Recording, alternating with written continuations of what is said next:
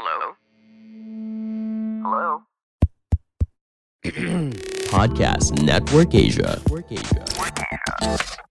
Lisir wangi Seliramu tumaking sirno Ojo tangi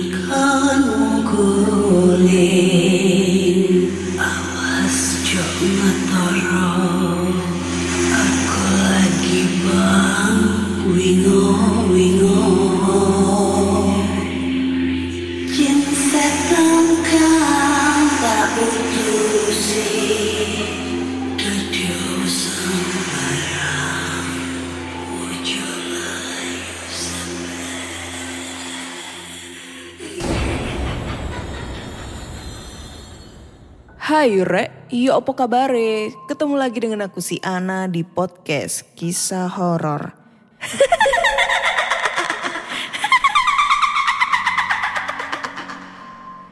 Ketemu lagi di episode 117 dan di episode kali ini aku akan bacakan cerita horor ataupun email berhantu yang sudah dikirimkan teman-teman melalui podcast kisah horor at gmail.com atau DM Instagram podcast kisah horor, DM Instagram Ana Olive serta Google Form yang linknya tersedia di bio Instagram podcast kisah horor.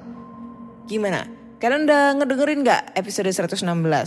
Nah itu episode kebetulan lagi eh, wawancara sama temen konten kreator yang bernama eh, channel YouTube-nya namanya Horny Channel yang menceritakan tentang pengalamannya dia nih waktu ngojol ketemu kuntilanak hitam. Gimana? Seru nggak? Serem apa enggak? Nah itu kebetulan juga lokasinya di Surabaya ya guys.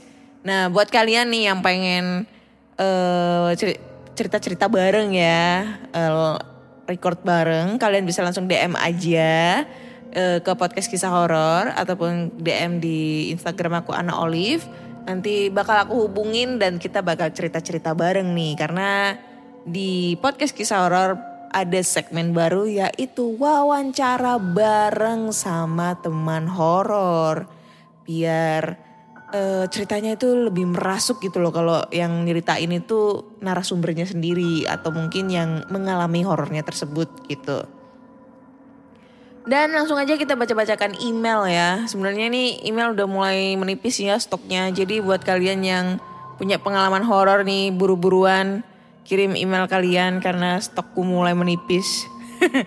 Nggak ada cerita horor lagi anjir. Oke, langsung aja kita bacakan ceritanya dan cerita pertama datang dari email. Wanjay, panjang banget guys. Dan ini datang dari eh Ilman Fahman ya. Judulnya adalah Ikut Tinggal. Nah ini kayaknya serem banget nih kalau sampai saya tanya ikut tinggal bareng ya. Assalamualaikum Kak Ana, Waalaikumsalam. Alhamdulillah sudah sehat. Sudah tidak usah menjalani isoman. Isoman maksudnya ya, bukan isoma. Istirahat, makan, sholat. Jaga kesehatannya ya kak. Oke, thank you banget. Langsung ke cerita.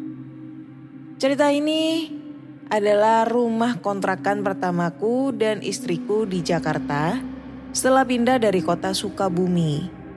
Lokasinya menurutku cukup strategis di tengah kompleks. Dekat dengan danau yang selalu ramai tiap sorenya. Saat itu aku dan istriku memutuskan keluar dari rumah mertuaku yang berada di Cibubur dan mencoba tinggal di kontrakan.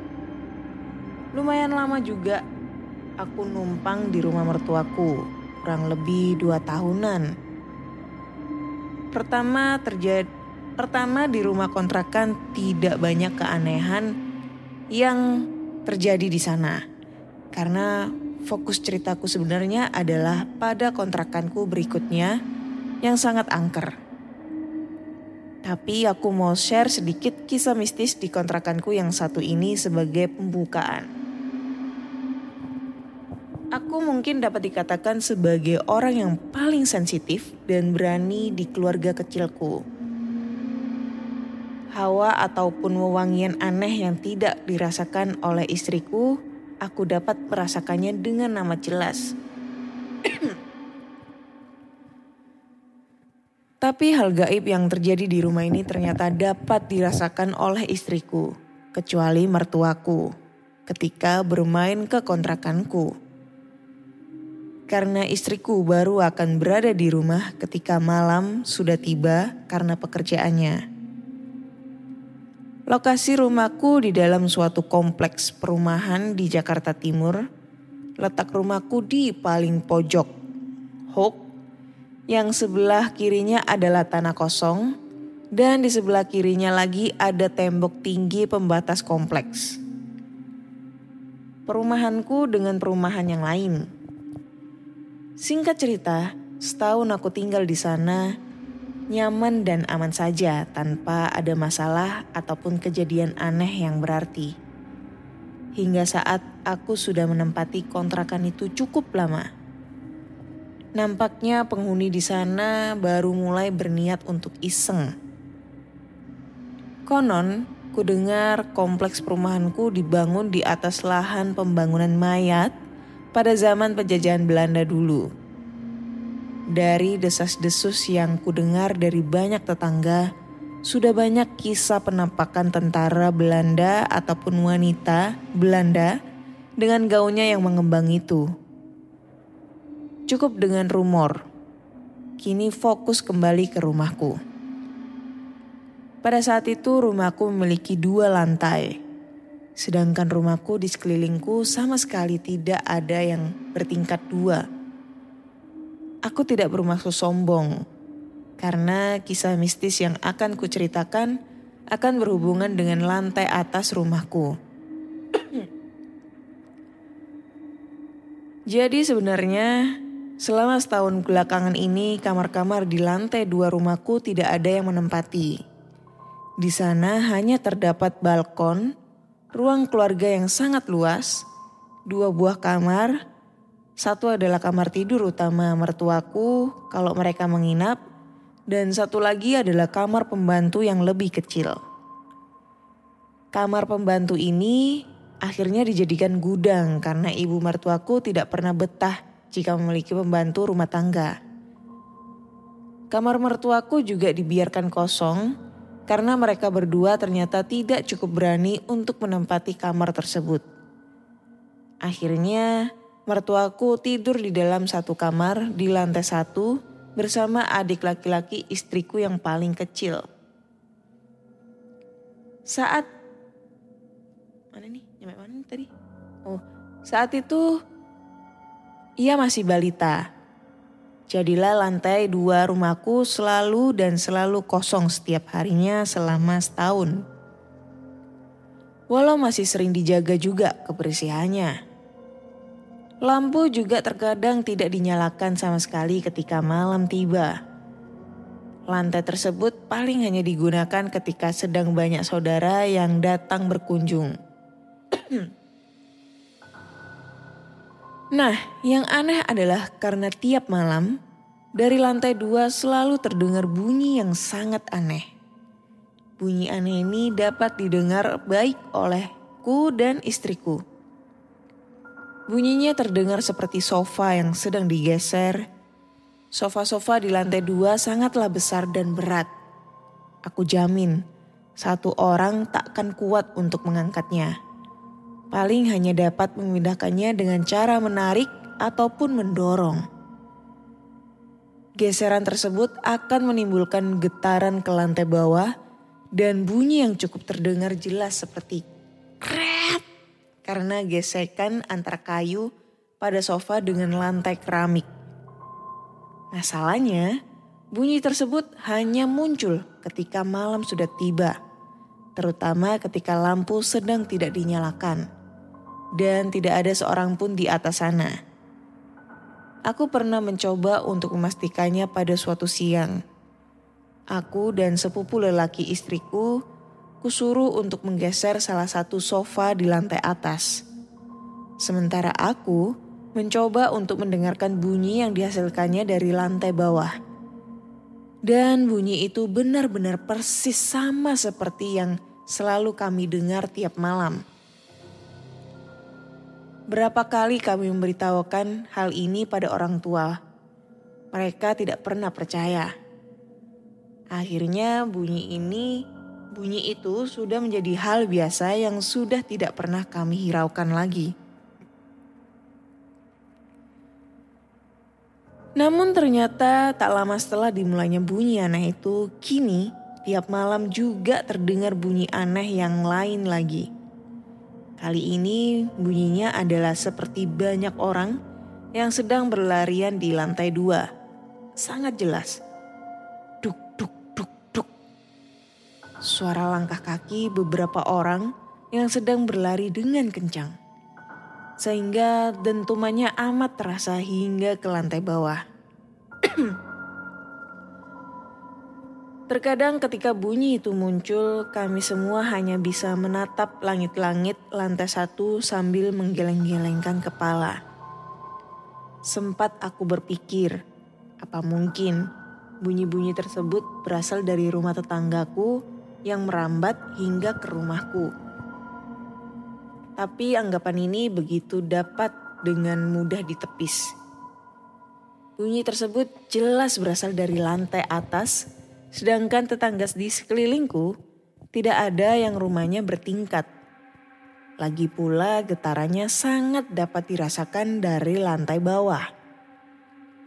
Terlebih lagi setelah kejadian selanjutnya. Oke, okay. aku pikir misteri ini harus dipecahkan. Suatu malam ketika kedua bunyi tersebut sedang terdengar dengan jelas, bermodalkan nekat, saya memutuskan untuk mengecek ke lantai atas pada saat itu juga. Saya berjalan mengendap-endap menyusuri tangga. Berharap ketika sampai di lantai atas kami akan menangkap basah orang ataupun makhluk yang menimbulkan bunyi aneh itu tiap malamnya. Setiap anak tangga yang saya naiki akan menambah jelas bunyi-bunyian tersebut di telingaku. Hampir sampai ke lantai atas. Baru saya sadari kalau ternyata lampu sedang tidak dinyalakan. Suasana di sana sangat gelap, pitch black. Tak nampak apa pun yang dapat saya lihat saking gelapnya. Untungnya tombol untuk menyalakan lampu ada di dekat situ Bunyi tersebut kini terdengar jelas di depanku. Bunyi sofa yang sedang diseret-seret, seret-seret, sehingga lantainya bergetar. Juga bunyi orang yang sesekali terdengar sedang berlari menjauh ataupun mendekatiku, lalu menghilang begitu saja. Keringatku mulai menetes dan degup jantungku sudah tidak dapat diatur apa pun yang akan saya lihat tidak dapat eh apa pun yang akan saya lihat malam itu maling ataupun hantu aku sudah siap mental. Tuh motor lewat lagi. Tar dulu guys. Oke. Blar. Aku berhasil menyalakan lampu dan saat itu juga bunyi-bunyian tersebut lenyap. Dari apa yang kulihat, semua posisi sofa masih pada tempatnya semula. Bukan hanya itu, semua posisi benda lainnya pun tidak ada yang berubah. Aku bingung.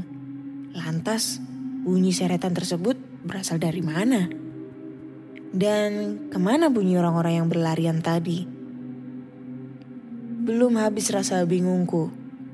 Tiba-tiba saya dikejutkan oleh bunyi gayung jatuh dari dalam kamar mandi di dalam ruang tidur mertuaku yang berada di lantai tersebut. Merinding ya. Kamar tersebut sudah hampir setahun tidak ditempati, walaupun di dalamnya sudah dilengkapi berbagai perabot. Kepalang tanggung, saya memutuskan untuk mengeceknya juga untuk menuntaskan rasa penasaran saya. Saat itu pintu kamar masih tertutup, walau tidak dikunci. Setelah saya buka dan lampu dinyalakan, tidak ada hal aneh yang saya lihat. Perhatian saya kembali tertuju pada saya pada kamar mandi asal bunyi yang sempat mengagetkan saya tadi. Perlahan saya mendekati kamar mandi yang masih gelap itu. Maling. Tidak mungkin ada manusia yang dapat menembus pintu ataupun tembok kamar tidur lalu bersembunyi di dalam kamar mandi. Pikirku saat itu. Dan benar saja, ketika lampu dinyalakan, saya hanya mendapati gayung yang tergeletak di lantai kamar mandi tanpa ada seorang pun atau apa pun di sana. Karena misteri belum dipecahkan, saya memutuskan untuk kembali turun ke lantai bawah dengan membiarkan semua lampu menyala di lantai atas. Dan begitu saya kembali ke ruang tamu di bawah, bunyi-bunyian aneh di lantai atas tersebut kembali terdengar seperti biasa. Pikirku mungkin itu hantu anak-anak yang sedang bermain bersama teman-temannya karena ruang keluarga di atas sangat lapang sehingga bisa dijadikan tempat bermain kejar-kejaran untuk anak-anak. Berulang kali aku dan istriku beruas, berusaha untuk menangkap basah. Hal inilah yang selalu kami dapatkan hingga terkadang kami bosan dan berusaha anjir apaan anjir aduh kok merinding dan berusaha untuk tidak menghiraukannya walau bunyi-bunyian tersebut sebenarnya cukup mengganggu. Apalagi ketika aku sedang bekerja menggunakan laptop di dalam kamar. Dan berkali-kali kami mengadukannya ke orang tua. Mereka tidak pernah percaya. Hingga akhirnya pada suatu malam ketika aku pulang ke rumah bersama ibu mertuaku dari rumah saudara, kami mendapati ayah mertuaku yang sedang duduk tertegun sendirian di ruang tamu dengan tatapan kosong. Begitu ditanya, ia tidak mau menjawab dan mengajak ibu mertuaku untuk masuk ke kamar serta menyuruh saya untuk segera tidur karena hari sudah mulai larut malam. Esok harinya pun saya masih belum tahu mengapa ayah mertuaku berperilaku aneh kemarin malam. Beberapa hari kemudian, ibu mertuaku baru memberitahukan kejadian sebenarnya yang dialami ayah mertuaku pada malam itu. Katanya pada malam itu saat ayah sedang menonton TV sendirian di ruang tamu, ia mendengar bunyi-bunyian yang selama ini kami dengar. Ayahku ini sebenarnya penakut. Namun ia ingin membuktikan perkataan menantunya dan anak perempuannya yang bukan lain ialah istriku selama ini yang tidak pernah ia percaya. Akhirnya ia pun menyusuri tangga naik perlahan menuju lantai dua. Saat itu ayahku juga katanya lampu sedang tidak dinyalakan. Ayahku terus mendengar bunyi sofa yang diseret-seret dan orang berlari-larian ke sana kemari. Tiba-tiba ayahku berteriak ketika ada seseorang yang berteriak sangat keras tepat di depan kupingnya. Begitu kira-kira suara yang ia dengar saat itu. Panik, ayahku mertuaku langsung segera menyalakan lampu dan sama seperti kami. Ia pun tidak mendapati apa pun di sana saat itu. Bunyi-bunyian tadi juga seketika itu menghilang. Karena ketakutan, karena ketakutan, ayah mertuaku segera turun ke lantai bawah. Setelah berada di lantai satu, ayah mertuaku merasa seperti ada orang yang mengikutinya. Karenanya ketika sudah berada di samping tangga, ayah mertuaku menoleh ke arah tangga dan memastikan bahwa tidak ada apa pun di sana. Anjir, merinding, sumpah, sumpah. Gue merinding kan ini. Ah, mana tadi? Namun akhirnya pandangan matanya tertahan pada anak tangga paling atas menuju lantai dua. Cukup lama, aduh, cukup lama ia pandangi anak tangga itu dari samping seolah akan ada seseorang yang akan turun dari sana. Dan benar saja, kata ayah mertuaku. Saat cukup lama memperhatikan dan berniat untuk meninggalkan tempat itu, tiba-tiba muncul sebuah kaki berwarna pucat dari lantai atas dan berhenti menapak di anak tangga paling atas. Dalam keterkejutannya, ayah mertuaku hendak memeriksa siapa pemilik kaki itu. Dan ketika ia baru melangkahkan kakinya satu langkah kembali menuju tangga, nyalinya kembali diciutkan dengan munculnya kaki-kaki lain yang juga turun dari lantai atas dan berhenti menapak di anak tangga paling atas.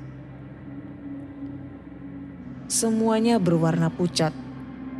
Dan akhirnya ayah mertuaku mengurungkan niatnya ia segera meninggalkan dapur tempat tangga itu berada. berada. Sesaat sebelum meninggalkan area dapur, ayah mertuaku kembali menoleh ke anak tangga paling atas dan dilihatnya semua kaki tersebut kembali ditarik naik ke lantai atas dengan serentak. Nah, berkat kejadian tersebut akhirnya mertuaku, paling tidak ayah mertuaku, akhirnya bisa percaya pada perkataan kami selama ini. Selang beberapa bulan setelah kejadian tersebut, aku bertengkar hebat dengan keluarga saudara istriku yang juga menetap di kompleks itu dan ditonton banyak tetangga. Kejadian yang memalukan tersebut ditambah dengan suasana rumah yang memang mulai tidak nyaman, akhirnya membuat aku dan istriku semua memutuskan untuk pindah rumah untuk mencari suasana dan lingkungan baru yang lebih menenangkan. Dan ternyata kontrakan baru kami jauh lebih angker dari kontrakan sebelumnya. Di sanalah kesensitifan dan keberanianku benar-benar akan diuji. Puluhan kejadian mistis tak masuk di akal terus menghantui keluarga kami selama tinggal di sana. Kontrakan tersebutlah fokus cerita yang sebenarnya ingin aku share kepada kalian semua. Oh iya, setelah pindah kontrakan beberapa bulan, tak pernah sekalipun aku kembali ke kompleks itu untuk sekedar melihat kontrakan lamaku itu. Tapi beberapa bulan yang lalu, aku sempat kembali mengunjungi dan melihat rumah itu lagi bersama temanku. Kompleks perumahannya kini jauh lebih memprihatin, memprihatinkan. Lampu-lampu jalan banyak yang tidak berfungsi, sehingga pada malam itu mobil kami bagai menyusuri kuburan. Tidak ada aktivitas apa pun dari penghuninya di luar rumah.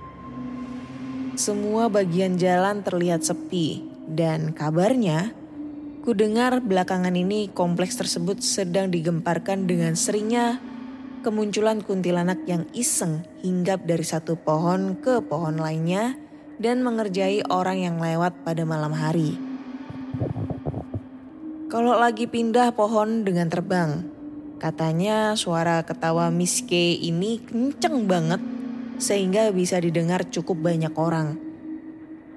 Sudah banyak pengaduan petugas ronda yang dikerjai ataupun sekedar ditertawakan Miss K ini dari atas pohon yang tentunya langsung membuat mereka lari terbirit-birit. Kabar ini ku dapat dari saudara istriku yang masih tinggal di kompleks itu. Tapi bukan dari keluarga saudara yang bertengkar hebat dengan keluarga itu ya. Ntar dulu. Dulu waktu keluarga kecilku masih tinggal di kompleks itu, di sana ada lima keluarga lainnya dari saudara istriku yang menetap. Berdekatan juga di sana. Tapi sekarang tinggal dua keluarga saja. Oke, kembali ke cerita. Di kontrakan keduaku, ketika pertama kali menempati rumah kontrakan tersebut, istriku melihat sebuah kain putih lusuh yang tercampur lumpur dia sempat berkata, kain kuntilanak kah ini? Kuntilanak ganti baju di kamar ini. Di hari kedua peristiwa ganjil pun mulai terasa. Kami harap, eh kami kerap mendengar suara orang yang sedang mandi. Aku pun berbicara kepada istriku kala itu. Orang itu mandi seolah tak pernah mandi. Suara gaya, suara gayung saat mengambil air terdengar begitu keras, tetapi setiap kali dicek, kamar mandi pasti kering. Ketika aku sedang bekerja, istriku ketakutan ketika sendirian di rumah. Istriku tersebut menelponku yang tengah berada di kantor. Istriku mendengar suara orang mandi. Setelah suara orang mandi itu hilang, ia pun memberanikan diri untuk memeriksa ke kamar mandi. Alangkah terkejutnya ketika ia melihat semua sikat gigi berada di lubang toilet. Lebih mengejutkan lagi terdapat banyak lumpur yang tercecer di lantai. Ia pun bergegas membersihkan toilet dan mengunci diri di kamar. Saat aku pulang kerja dan memeriksa makanan, aku mengatakan bahwa nasi yang dimasak sudah basi. Istriku pun panik dan heran karena ia baru saja memasak nasi tersebut. Melihat banyak kejadian aneh, aku pun kemudian berdiri di tengah rumah dan mengumandangkan azan. Tiba-tiba ada suara ikut azan. Wajir lah. Aduh. Oke, tenang dulu. Tenang, tenang, tenang. Ayo. Ini masih panjang ceritanya. Suara itu datang dari kamar mandi yang jelas-jelas kosong. Menurutku, Suara yang menirukan azan ini seperti berjan, bercanda karena diselingi dengan tertawa. Setelah itu aku segera masuk ke kamar mandi tersebut dan menyalakan lampu. Anehnya dalam kamar mandi tersebut tidak ada apa-apa selain bau bangkai. Aku menggumam di dalam kamar mandi tersebut. Kafir. Aku pun keluar dari kamar mandi dan langsung menelpon ibuku yang berada di kota Sukabumi. Aku menceritakan kejadian aneh yang berada di kontrakanku ini. Ibuku memberitahuku, kamu azan lagi aja di ruang tengah. Yakin minta pertolongan sama Allah, ibu doakan ditam ditampakkan jinnya. Ibu doakan dari sini. Kalau jin itu menampakkan diri, kamu tunjuk, kamu baca, kamu baca ayat kursi tiga kali, terus bilang, syaiton nirojim. Aku pun mengiyakan nasihat ibuku.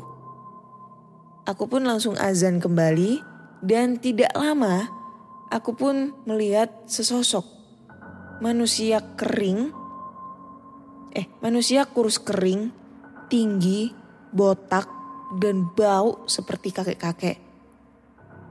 Setelah itu aku pun langsung menunjuk sosok itu dan langsung mempraktekkan apa yang ibuku perintah. Setelah hari itu kulewati, alhamdulillah aku hidup dengan damai. Sampai aku dan istriku mempunyai seorang anak dan pindah kembali ke kota Sukabumi, kampung halamanku. Hingga aku bekerja di sebuah coffee shop. Tapi di situ pula aku mengalami hal-hal janggal sudah aku kirimkan ceritaku di episode 57, episode 98, dan 107. Terima kasih Kak Ana sudah menceritakan ceritaku. Maaf kalau kepanjangan, kurang serem, kurang serem juga. Sehat selalu Kak Ana. Sukses terus podcast kisah horor. Saya akan mengirimkan cerita horor ketika istri saya masih menjadi mahasiswi di kampus UI. Wassalamualaikum warahmatullahi wabarakatuh. Waalaikumsalam warahmatullahi wabarakatuh. Apa? episode 57, 98, 107. Wah, penasaran. Karena terlalu banyak ini episodenya, jadi saya penasaran itu episode saya yang mana ya? 107 itu tentang apa anjir? Teror gaib ketika prakerin. Eh siapa sih ini tadi yang ngirim email? Ilman. Ini bukan si Oh cumen. Aduh. Cuman ini lagi dan lagi dan lagi dia itu banyak banget ceritanya ya guys. Cuman ini udah banyak banget ngirim cerita ke podcast kisah horor ga? Ya, iya. Dan gue nggak tahu kalau dia udah nikah cuy. gue kira, saya kira belum nih. Dan ceritanya ini emang serem-serem ya. Terlagi ini cerita yang barusan aku baca itu kalau jujur ya kalau cerita dia pindah di kontrakan yang kedua ini agak kurang serem menurutku, kurang. Tapi yang cerita pertamanya itu yang di kontrakannya pertama ini ya, yang cerita yang baru aku bacain ini, ini sumpah jujur serem banget.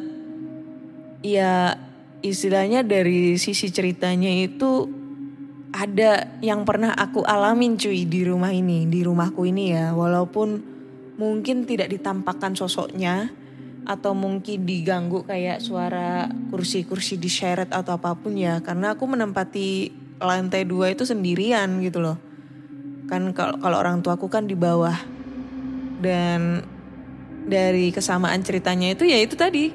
Kayak suara orang ngelangkah gitu loh kayak orang lari-lari gitu. Kan kedengeran banget gitu loh walaupun nggak dari lantai dua itu kedengeran nyampe kamarku itu. Dan posisinya ada di depan. Itu kayak ya keramik lah. Kalau keramik kita entak-entak kan kedengeran banget gitu. Terus apalagi ya? Ya itulah pokoknya. Dan pada saat aku ngebacain cerita ini tuh gila. Merinding sumpah bulu kuduk itu mulai berdiri. Terus sesekali itu noleh ke belakang ya karena ini posisinya aku eh, duduknya ini ngebelakangin pintu. Dan pintunya aku buka separuh karena kan kucingku kan lagi tidur di luar jadi kan kasihan gitu kalau aku tutup pintunya.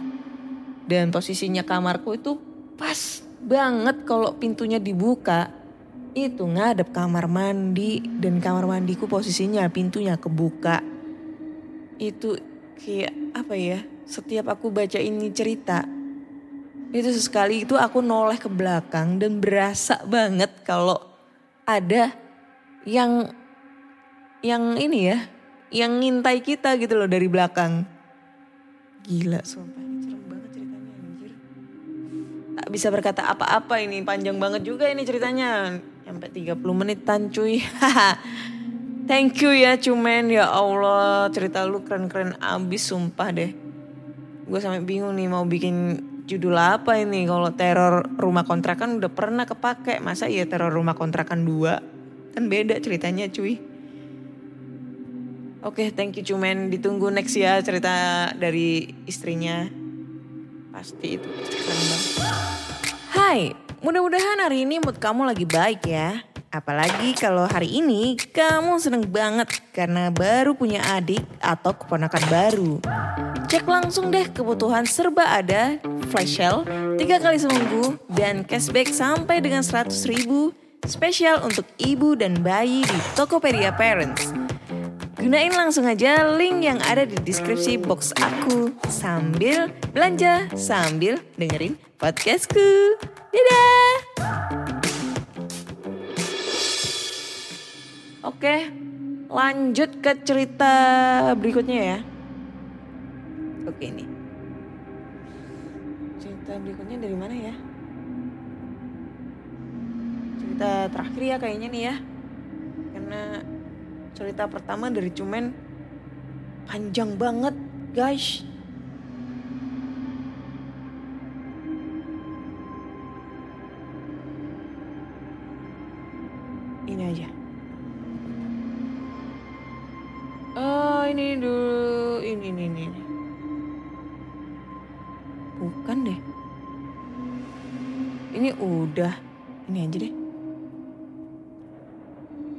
Salam dari Bangka Selatan, Kak Ana.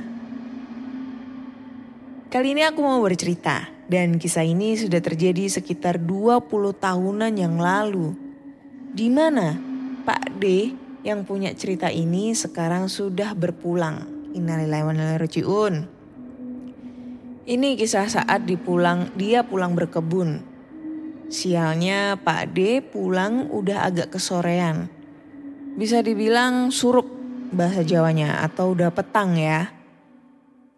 Tapi tiba-tiba jalan yang dilalui Pak D ini berubah menjadi hari petang yang sepi. Bahkan bisa dibayangkan gak ada pejalan atau pemotor seorang pun. Padahal baru hampir maghrib. Jadi Pak D pun bingung dengan suasana desa yang begitu. Ya bisa dibilang creepy. Dalam keadaan ini ia pun turun dari sepedanya dan melihat sekeliling rumah-rumah yang ia lihat kenapa sepi, gelap, dan terkesan kumuh dan reot. Pak D terus berjalan. Dia bingung apakah dia kesasar. Tapi dia ingat ini jalan arah pulang. Sampai dia bertemu seorang gadis muda yang sedang melamun di teras rumahnya. Tapi anehnya, hanya rumah gadis itulah yang masih bagus dan bercahaya terang. gadis itu cantik, berkulit bersih, dan gadis itu mengajak Pak D untuk mampir sejenak sambil menunggu sam, sembari menunggu azan maghrib. Pak, mampir dulu, masih maghrib, kata gadis itu. Karena dipikirnya tidak baik untuk menolak, akhirnya Pak D mampir juga.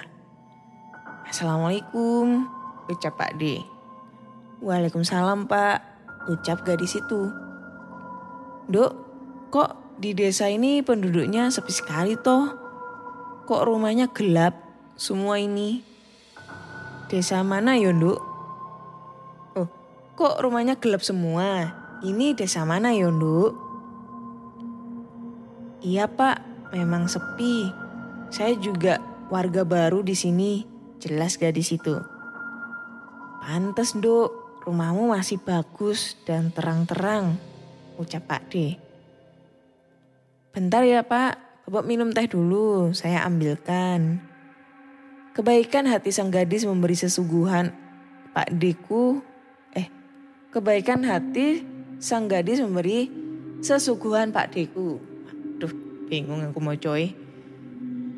Gak usah repot-repot duk, bapak masih kenyang. Gak apa-apa pak, cuma suguhan saja. Silakan pak, ini tehnya. Ini kue mendut, ini lam, lambang sari. Ini ada tempe goreng sama bakwan. Gadis mempersilahkan Pak Diku menikmatinya. Ya ampun dok, kok banyak banget. Iya gak apa-apa pak, silakan. Tapi pesan saya pak, jangan makan tempe gorengnya ya pak. Loh, lah kenapa Tondo? Pak D heran. Maaf pak, itu barang hasil berhutang. Adekku pun tersenyum lalu berkata, Ya ndak apa-apa Tondo, hutang juga pasti dibayar. Iya pak, tapi pesan saya lebih baik makan yang lain saja, ujar gadis itu sambil menunduk sedih. Lepas azan maghrib, Pak D berpamitan. Dan gadis itu pun berpesan, Pak, hati-hati di jalan. Melajulah sepeda Pak D menuju jalanan kampung dan tiba-tiba dia teringat barangnya tertinggal, yaitu topi caping milik Pak D. Dan akhirnya Pak D putar balik. Anehnya, keadaan kembali seperti semula. Jalan ramai, rumah-rumah juga terang berlampu. Tapi Pak D aneh sendiri.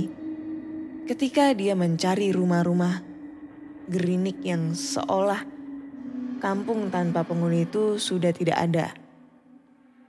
Tapi gak begitu jauh dia melihat pemakaman umum. Dia melihat dari kejauhan dengan cahaya bulan. Dia melihat topi capingnya berada di atas papan batu nisan di sebuah makam yang baru mas, yang baru dan masih segar. Pak D terdiam dan dia berpikir sejenak lalu menghela nafas. Ternyata dia tadi bersilaturahmi ke alam gaib, di mana semua makam yang lama ibarat rumah yang sudah gubuk reot dan gelap bak tak berpenghuni. Dan makam gadis itu makam yang baru beberapa hari dikebumikan bak rumah yang baru dibangun dengan lampu yang terang.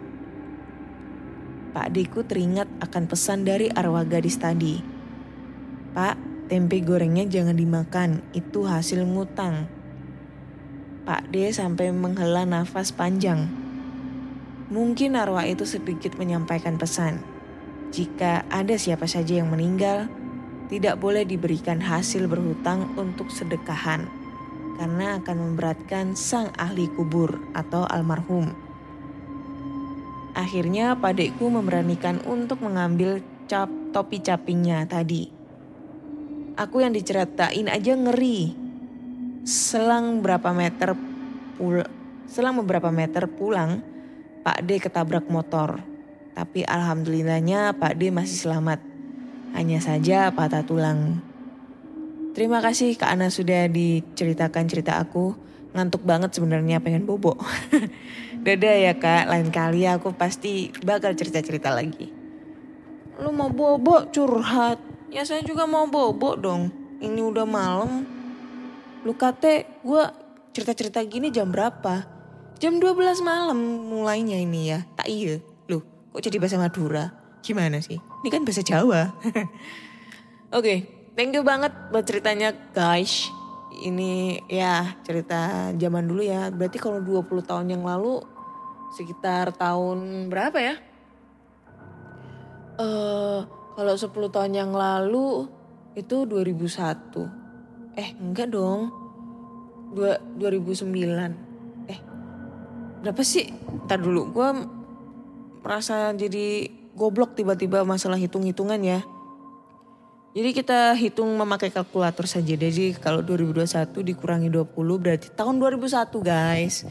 Ya 2001 tuh masih ya masih era-era milenium. Milenial ya. Jadi ya masih era 90 ke 2000 tuh masih ada gitu loh. Era 90-an ke 2000 tuh masih ada gitu. Terus emang ini serem banget sih kalau misalnya kita pas lagi jalan terus eh, ketemu lokasi yang kayak gini tuh serem banget gitu. Apalagi waktu maghribnya ini mungkin si arwah ini juga arwah gadis ini juga mengingatkan gitu loh kalau lagi petang gitu kan lagi maghrib kita tuh disarankan jangan ber, berpergian dulu gitu loh nunggu sampai sampai maghrib selesai baru kita berangkat gitu. Karena pamali gitu kalau misalnya maghrib maghrib itu kita kita berangkat ke mana gitu kita pergi gitu mengendarai kendaraan. Ya bisa jadi nanti terjadi sesuatu hal yang tidak diinginkan di jalan oke oke guys kayaknya cukup di dua cerita dulu yang aku bacakan ya karena hmm, sorry di cerita pertama itu panjang ceritanya ya. ceritanya si Cumen itu panjang banget. Dan emang ceritanya itu serem-serem banget. Lalu di endingnya juga cerita kedua ini juga lumayan serem. Ini juga bisa menjadi apa ya pesan moral kalau pulang jangan kalau waktu maghrib jangan ke mana-mana ibaratnya kayak gitu ya. So buat teman-teman semua, jika kalian pengen kirim-kirim cerita horor, kalian bisa langsung aja kirim ceritanya ke podcast kisah horor at gmail.com atau DM Instagram podcast kisah horor, DM Instagram Ana Olive serta Google Form yang linknya tersedia di bio Instagram podcast kisah horor. Terus jangan lupa follow Instagram podcast kisah horor agar aku bisa menjadi selebgram gitu loh. Podcast kisah horor bisa jadi selebgram biar bisa swipe up, swipe up swipe up gitu kan biar bisa endorse dapat endorse kan lumayan alhamdulillah ya terus jangan lupa juga follow podcast kisah horor di Spotify agar kalian selalu update cerita horor terbaru terima kasih sudah mendengarkan mendengarkan podcast kisah horor. Dan nantikan cerita-cerita horor di episode berikutnya. Bye bye Pandangan dan opini yang disampaikan oleh kreator podcast, host, dan tamu tidak mencerminkan kebijakan resmi dan bagian dari podcast Network Asia.